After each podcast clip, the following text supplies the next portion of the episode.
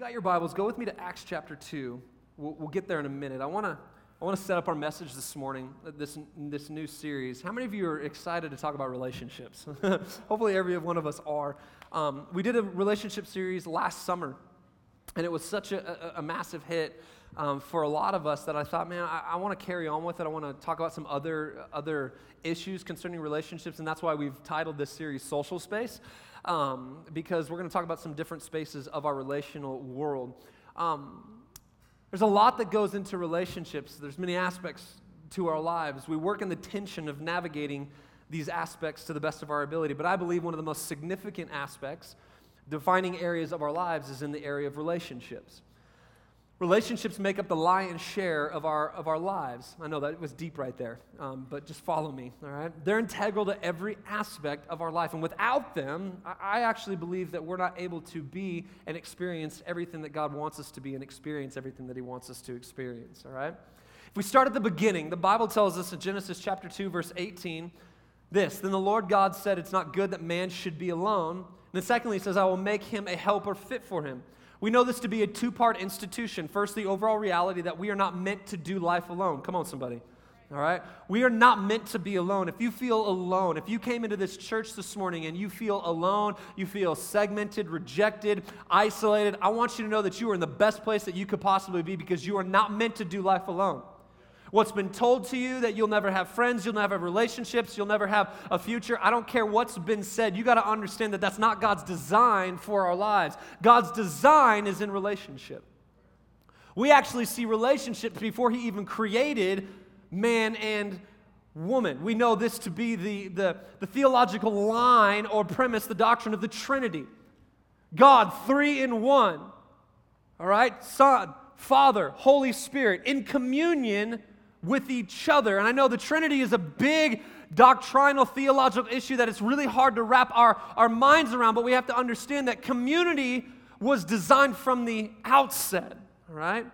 So God initiates first the overall reality that we are to be in relationship, and then secondly, God initiates the covenant of marriage, which we'll talk more in depth about later on in this series we must understand that God has created us with space, space that is to be occupied by a very specific thing, and that is relationships. So, we're going to take some time during the course of the series to look at relationships. It's fascinating to me that we spend more time studying for our driver's license than we do trying to get the tools, the wisdom, and the character necessary to navigate relationships appropriately. Because how many of you know while driving a car is complex, relationships are 10 times more complex? And so I think we've got to figure out, we've got to work hard as a, as a body of believers, as a church, to figure out this relational dynamic. We've got to understand relationships. We've got to figure out relationships. And the Bible has a truck ton to say about relationships. So, this is what I want us to do this morning. At the outset of this series, I want us to do four things. First, let down your guard. Can we do that? Let down, let down your guards. For some of you, are like, no, I'm going to hold my guard up okay? Don't let it down. And the reason that I say that is because it's hard to receive what God wants to give you when your guard is up all the time. You're like, Pastor Jason, but you, you don't even know. Like, I've stepped foot into church like this before. I, have been in a place like this before. And while I'm, I, I want to pursue my relationship with God, people have hurt me. Yes, people will hurt you. Man, but I don't know. That it was church people who hurt me. Well, that's because church people hurt people. Why? Because we're normal people right? So let your guard down. But you don't understand. I've had, I've had really weird things in this whole sphere of God. Can I tell you that He loves you and what you experienced isn't the experience that He wanted you to have? So let your guard down so His presence and His grace can saturate your life. Let your guard down. All right, the second thing is we need to reserve our opinion. And I know for some of us it's really difficult. Okay? But reserve your opinion. What you think you know about relationship, we're going to mess with it a little bit. What we all think we know about relationships and the dynamics of it, the Bible is going to flip upside down for us. So reserve your opinion, all right? That means even keep it off Facebook. I know, crazy. The third one is this is pushback fear. It's amazing how many times we step into a series like this, people get all freaked out. Because we're talking about relationships. Why? Because relationships start to really dig into this, our heart, who we are. And so I want to encourage you, push back fear. And then the last one is this open your heart. Open your heart. Be ready to receive what God has for us, what He wants to speak to us, what He wants to say to us in the, in, in, in the context of this series. And I, I, believe as we push through this series, um, there's going to be some amazing truths that God is going to instill into our lives and in, in, into our hearts. This series is going to take us through, just so you all know what, where we're going as a church. This series is going to take us through September and October. Then we get into November, we're going to do a series called GOAT um, which is going to be really cool because um, it's football season. And for those of you who don't know what GOAT means, it's greatest of all time. And uh, it's going to be a great series. So we got, we got some direction, and then we head into the, uh, into the December Christmas season. Come on, who many, how many of you excited for Christmas already? Some of you stressed already right there. Stop, all right? It's all good. So if you got your Bibles, Acts chapter 2, verses 41 through 47 says this. And this is going to be our focus verse this morning. It says, so those who received his word were baptized, and there were added that day about 3,000 souls. And they devoted themselves to the apostles' teaching and the fellowship, to the breaking of bread and the prayers. And all came upon every soul, and many wonders and signs were being done through the apostles. And all who believed were together and had all things in common. They were selling their possessions and belongings and distributing the proceeds to all as any had need. And day by day, attending the temple together and breaking bread in their homes, they received their food with glad and generous hearts, praising God and having favor with all the people. And the Lord added to their number day by day those who were being saved. This morning, as we begin our series, Social Space, I want to speak to you from the subject in this together as we deal with the issue of community and the importance that it has in our lives. Will you pray with me just one more time this morning? Father, we thank you for your word.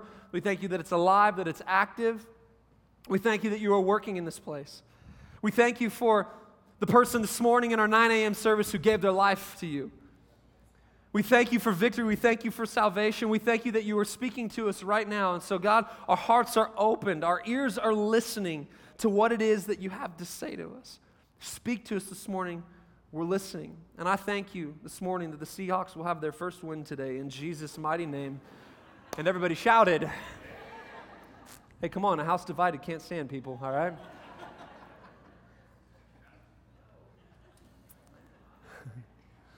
Somebody like, what kind of church is this? I love the start of, of new things. Anybody love new beginnings, new seasons, new? How many of you excited for fall? Like, this is, oh, this is it. This is the jam. This is what it's about.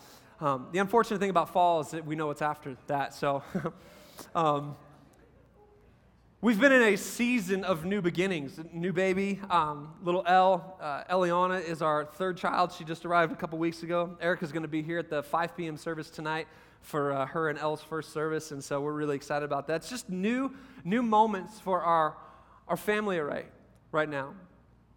I love the freshness that, that new moments, new beginnings bring. I, I love everything that's entailed in, in new moments, and, and you might be like me. And what I love about Acts chapter 2 right here is, is it's a brand new moment for the church.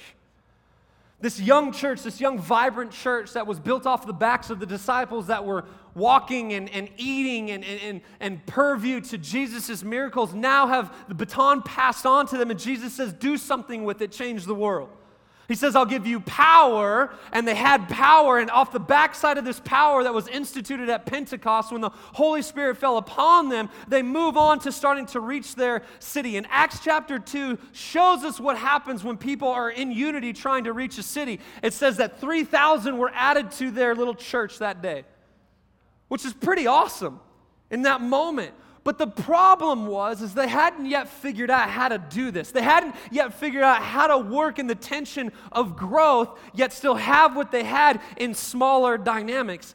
And then you have Acts chapter 2, verses 41 through 47, which we just read, which then was the systematized principles necessary to continue to see the church be everything that it needed to be. And basically, what they were saying was this we need to, as we get bigger, get smaller. As the church grows, which Jesus ultimately wanted to do, because we know Jesus said this I will build my church, and the gates of hell will not prevail against it. Now, he wasn't talking about the four walls, the ceiling, the lights, the carpet. He was talking about you and me. And he said that he would build his church, the body of Christ, and the gates of hell would not prevail against it, which tells me that God has a plan and a purpose for each and every single one of us because we are a part of the body of Christ. And so, what the enemy meant for bad, bad, God is going to make for good. He's standing with you. The gates of hell cannot, will not, will not ever prevail against you. So you have the church, this body that Jesus said, okay, come on. So they had to institute this little thing. And what we see right here in Acts chapter 2, verses 41 through 47, is the beginning of community. Ever shout community? That's a word we use a lot around here, isn't it? We want to build community. We talk about it in the three minutes. We talk about after service, before service. We're all about community around here. We're getting ready to launch our table groups this week, right? 15 or something like that, something crazy, new table groups that are, that are uh, launching this week. Why? Because we want to produce community. Why? Because God is adding to, to the church, and we want to make sure that as much as the church grows, we want to shrink. Why? Because we want to do life together. Why? Because we're in this together. And you're like, what the monkey does this have to do with a relationship series? Because I know some of you are in here today are like, yes, they're going to fix my marriage. No, we're not. we're going to talk about community today. That'll be next in this series. Because I think it's important at the end of the day to understand that overall, our lives are built for community. And so this church started to meet together in large format. So they would go to the temple, they would eat together in homes, they would, they would follow the apostles' teaching, they would uh, see signs and wonders and miracles. They see all these different things. And so what we see is this cadence between large corporate gatherings, worshiping together, exalting God, and then small dinner parties around a table where they would hang out, do life, and dig into each other's worlds. But for many of us, that's a scary reality because you're like, I don't want nobody digging nothing near me right? I watched some of you in the three minutes. You run from people. You're like, whoa, there's the hugger, there's the hugger. and that's me. You're running from me. So it's a hard reality for us to wrap our minds around. So, what I want to do this morning is I want to help us understand community. I want to help us build a thriving community. I want us to understand what it takes and what community does in our lives. Is that all right with everybody this morning? We're going to look into what it, what it looks like, three things that community does in our lives. I need you to help me out this morning. Every shot number one. Number one, the first one is this is community protects like a security system. Community protects like a security system. My wife and I sold a house, bought a house this, this summer, and had a baby and almost died. It was a fantastic summer. summer like no other. Um, and when we bought this new house and got into the house, it was uh, it was bigger house than what we uh, were in previously, and so and it was a new house. How many of you know when you get a new house, every creak, crack, shift is like somebody's outside gonna kill you, right? And that's where we were, that's where we were at like the first couple weeks of the house. Like everything, Erica would wake up in the middle of the night. If the wind blew, she's like, baby, what was that? It's like, it's the wind. God made it. go check. All right, fine. So I'd go out there and check, and I'd check on every noise, everything, every creak, everything like that. And so we decided we need to get a security system. And so we got a security system in the house. This security system talks to us when the door's open right? East gate open. West gate open. Back door open. And when you have kids, it's more like this back door open, back door open, back door open. this is the first time I said this to my kids. Could you please keep the door open? but it's amazing what happened after we put the security system in place. All of a sudden, we started to sleep better, right? Like we put it in, and immediately at night there was like peace in our house. She could sleep, I could sleep, and all of a sudden we had the effects of a, of a security alarm system taking place in our, in our house. And I actually think that community is no different, that God has designed community to be a security system in our lives. And without community, we don't have the security that we need to live the healthy life that God has called us to develop. There needs to be a security. We need to have people in our lives, a community of people that we are standing and doing life with that are a security system, making sure that things that aren't supposed to get into my life don't get into my life, and, and, and I'm going to be a healthy person because of it. So there's some things about a security system that are very interesting. The first is they have a specific noise, don't they? You ever been in your office building when they set the alarm off just for fun? Just to make sure that it works and that you go deaf, right? It's got a very specific noise. When it goes off, it's the most annoying noise on the planet. Why? Because they want you to hear that something is wrong. Listen to what Proverbs chapter 27, verse 6 says. It says, Faithful are the wounds of a friend, profuse are the kisses of an enemy. In other words, community in operation in our life brings a vocal tone, a, a, a, tone of security, if you will, an alarm when certain things are festering in your life, gaining interest into your life, because these people are there to say, eh, stop. We've got some problems going on in there. Have you ever been challenged by a friend and hated him for it? But you knew it was the best thing ever? Versus kissed by an enemy who just is like, oh, you're so awesome, you're so great, you're so good. And that's what the Bible is saying. And the funny thing is, many of us run from the accountability necessary and found within the context of community. See, we have to have a voice in our life. I'm going to talk about this in a few minutes, but I've got, a, I've got a big circle in my life that has a voice in my life. A lot of the guys that are on our board and my, my father-in-law and good friends of mine, my brother, like even while things were happening, even this past week, some of them were even conspiring how to create an injunction from stopping me from doing certain things so I don't die. Like, how do we do this? How do we stop him from being dumb? but what I love about that is that they're good friends. They're good community and I can get around them and I can be challenged. Hopefully, I can be the type of pastor. Come on, somebody, this may be a little too close for comfort, but hopefully, I can go to these same people and go, dude, my marriage is struggling right now. I may look like I'm holding it together, but man, I am super weak right now. And I think for too long, the church has developed this thing that we just put on our plastic smiles and our veneer. But what would happen if the church got broken together, did community together, and said, Look, I'm not the perfect person that you think. I've got some stuff going on, so let's walk out life together. Pew, pew, pew, pew. Some of you are like, Don't ever do that again. There has to be a specific noise. The second thing that we see about security systems is that they have specific codes. Codes are important because they function as a vetting system for those who have access and should have access, and for those who don't and shouldn't. Codes ensure that the right people and the right things are able to access the house, and it's no different with our lives. Community and those who, com- uh, who, who make it up have the access codes to our lives. They have the ability to get in the house, and for some people, we live so isolated, so alone that we are the only ones with the codes to our house. And I want to suggest that this type of isolation is what breeds danger in our lives. The lone sheep is what gets picked off. And for many of us, that's how we live because that's how we're comfortable living.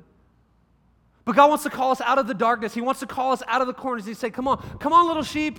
Get with the rest of them. Yeah, sheep hang out, do community together, do life together. Why? Because there's safety in numbers. There's safety in numbers. And so the first thing that we understand about, about communities, it protects like a, a security system. Because this is what Proverbs 4.23 says. It says, keep your heart with all vigilance, for from it flows the springs of life.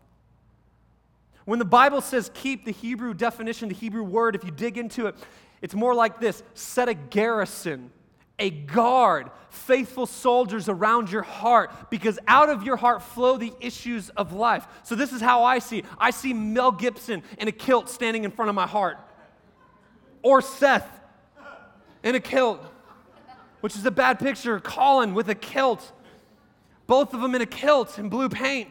And then I laugh because it's a great picture. These guys get around me. My brother, my father, other people in my life get around me to help set a garrison around my heart. And hopefully we do the same for each other. Why? Because out of our heart flow the issues of life. Come on, am I talking to anybody this morning? So we need community. Why? Because community acts like a security system in our lives. Number two, a shout number two. two.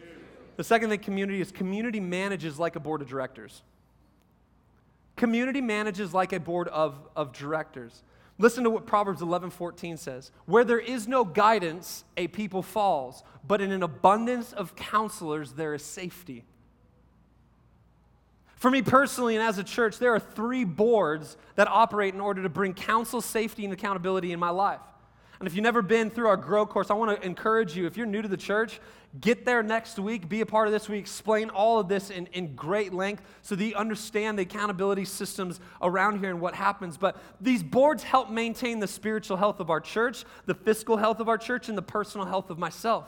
The responsibilities of these guys is to strategize and focus on how to better all of these different areas. And our lives are no different. Community helps us manage the stuff that's in our lives at times. Because how many of you know there are many nooks and crannies to our life? Right? And in some, play, in some ways, exposing those nooks and crannies, some of them are easier than others, isn't it? Like it's easy, uh, like to stand out in the lobby and be like, hey, this is some of my stuff. But we don't expose everything. We don't let everybody into the darker recesses of our heart, the, the, the uglier corners of our lives. Why? Because we haven't yet built that community. But biblically speaking, community is giving us the place and the forum to have light shine upon the darkest places of our lives. That we, we could be absolutely vulnerable and absolutely open with. Some of us would be like, Well, I have my wife, I've got my husband. Eh. But wait a second, that's my ultimate community. That's one part of community. As men, we should have a band of brothers around us that ask the tough questions that in many ways wives are afraid to ask. Wives, you need to have your gaggle of women.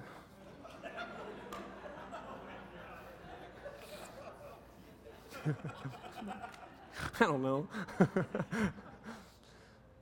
to ask the questions that husbands are definitely afraid to ask, or a question. we need community in our, in our lives. But these are people who have to be trusted, right? One of the greatest reasons that we rage against community, that we push back on community, is because we don't feel safe and secure with people. Community is a two way street. We've got to develop trust. We've got to, we've got to have people in our life that we trust and, and feel secure with. Listen to what Proverbs 13:20 says concerning this issue. It says, Whoever walks with the wise becomes wise, but the companion of fools will suffer harm. In other words, if someone is careless with their life, they will be careless with your life. If someone is careless with their life, they're going to be careless with your life. And that is why, for many of us, especially in the context of church, we have a hard time giving people trust, giving people place in our lives because we watch carelessness take place all the time. So here's the deal every single one of us has to be on the journey of becoming wiser so that we can be for each other what we need to be the body of Christ, the body of believers, and have true, authentic community. So here's a few questions if you're looking for those type of people. Here's a few questions I ask myself when developing community in my life. One, does this person or people have a big mouth? That's a good question. Is this person going to take your stuff and say it and spray it? Are they going to like 140 characters on Twitter? This dude. Do they have a big mouth? Are they going to share it, say it, and spray it everywhere? Another question is Does this person or people care about me and my stuff? Do they actually legitimately care about my life? All right? Is this person or people healthy? Not perfect, healthy. And you know the difference. Really quickly, you can know the difference. Here's another question Can this person or people be trusted? And does this person or people have a good relationship with God? Not perfect, but active and healthy. Here's another question that I just I, I, I put out there this morning that I think is really important. Is this person a pattern person or a potential person? And this is what I mean by that. It's amazing how many of us make decisions on people in our lives, the people that we put in our lives, based upon potential versus based upon pattern. You ever noticed that before? I watch single ladies do it all the time. If you're single across this church this weekend, we have them in the 9 and the 11 and the 5. Um, we're going to have them all weekend long. I want to say this to you. And single, just so you know, single is like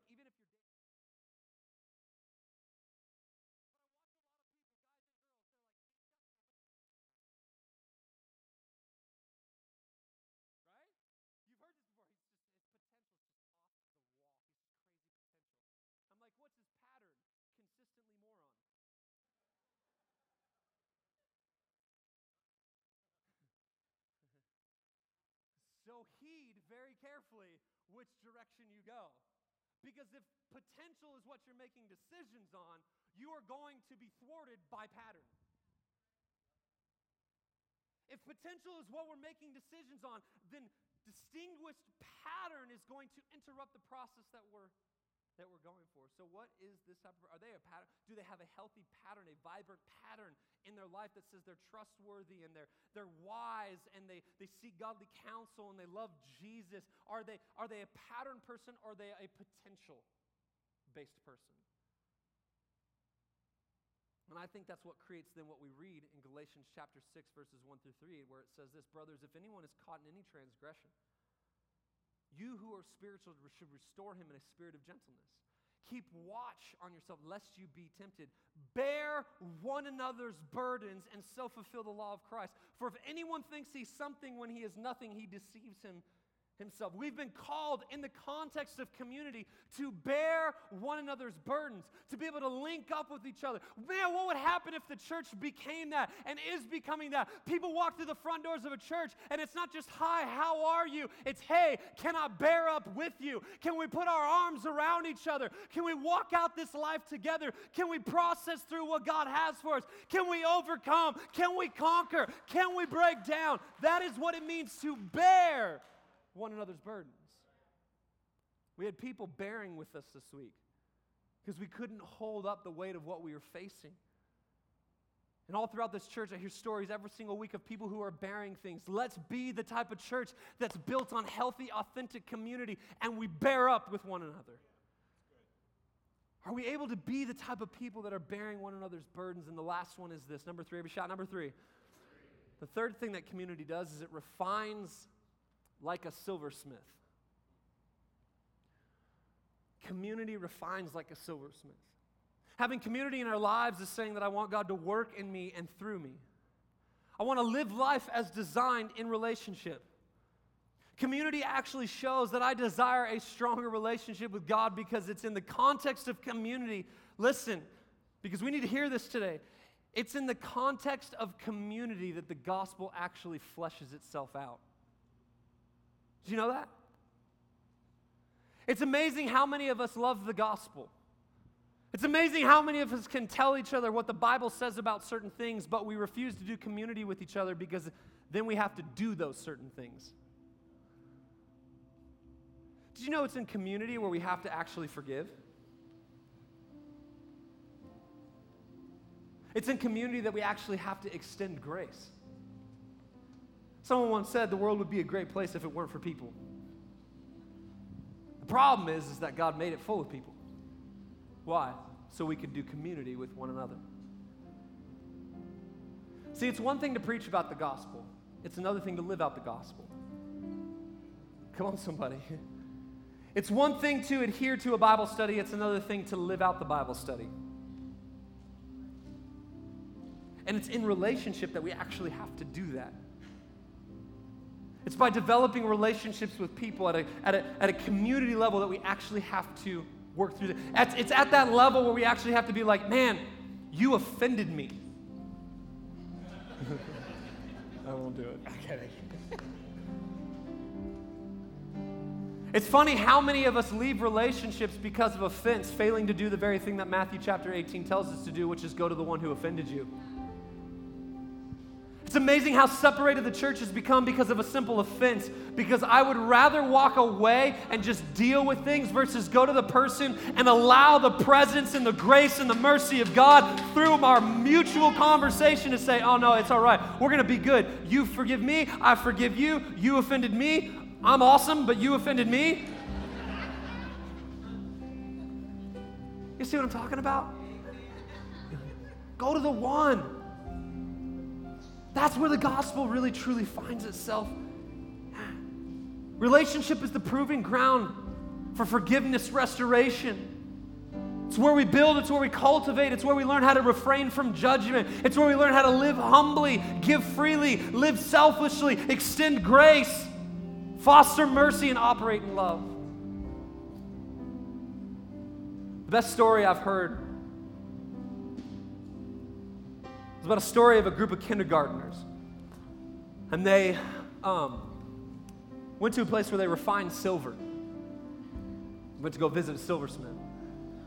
The story goes like this that these kindergartners were in this place and they were touring the facility. And at the end of the tour, they got to go talk to the silversmith. And so they sat down, they gathered around him, and as kids do, they're pushing each other and spitting on each other and so on and so forth until the fire underneath the silver flamed up and all of a sudden had their attention because that's what fire does to boys and girls.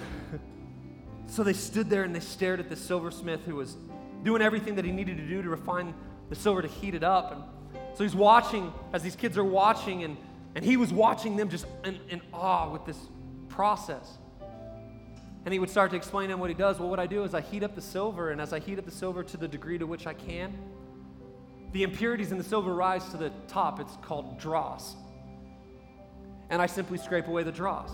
And then I do the reheating process again. The impurities that are still in there, they, they rise to the top, and, and we wipe it away. And, and we go through this process over and over and over again until the, until the silver's ready.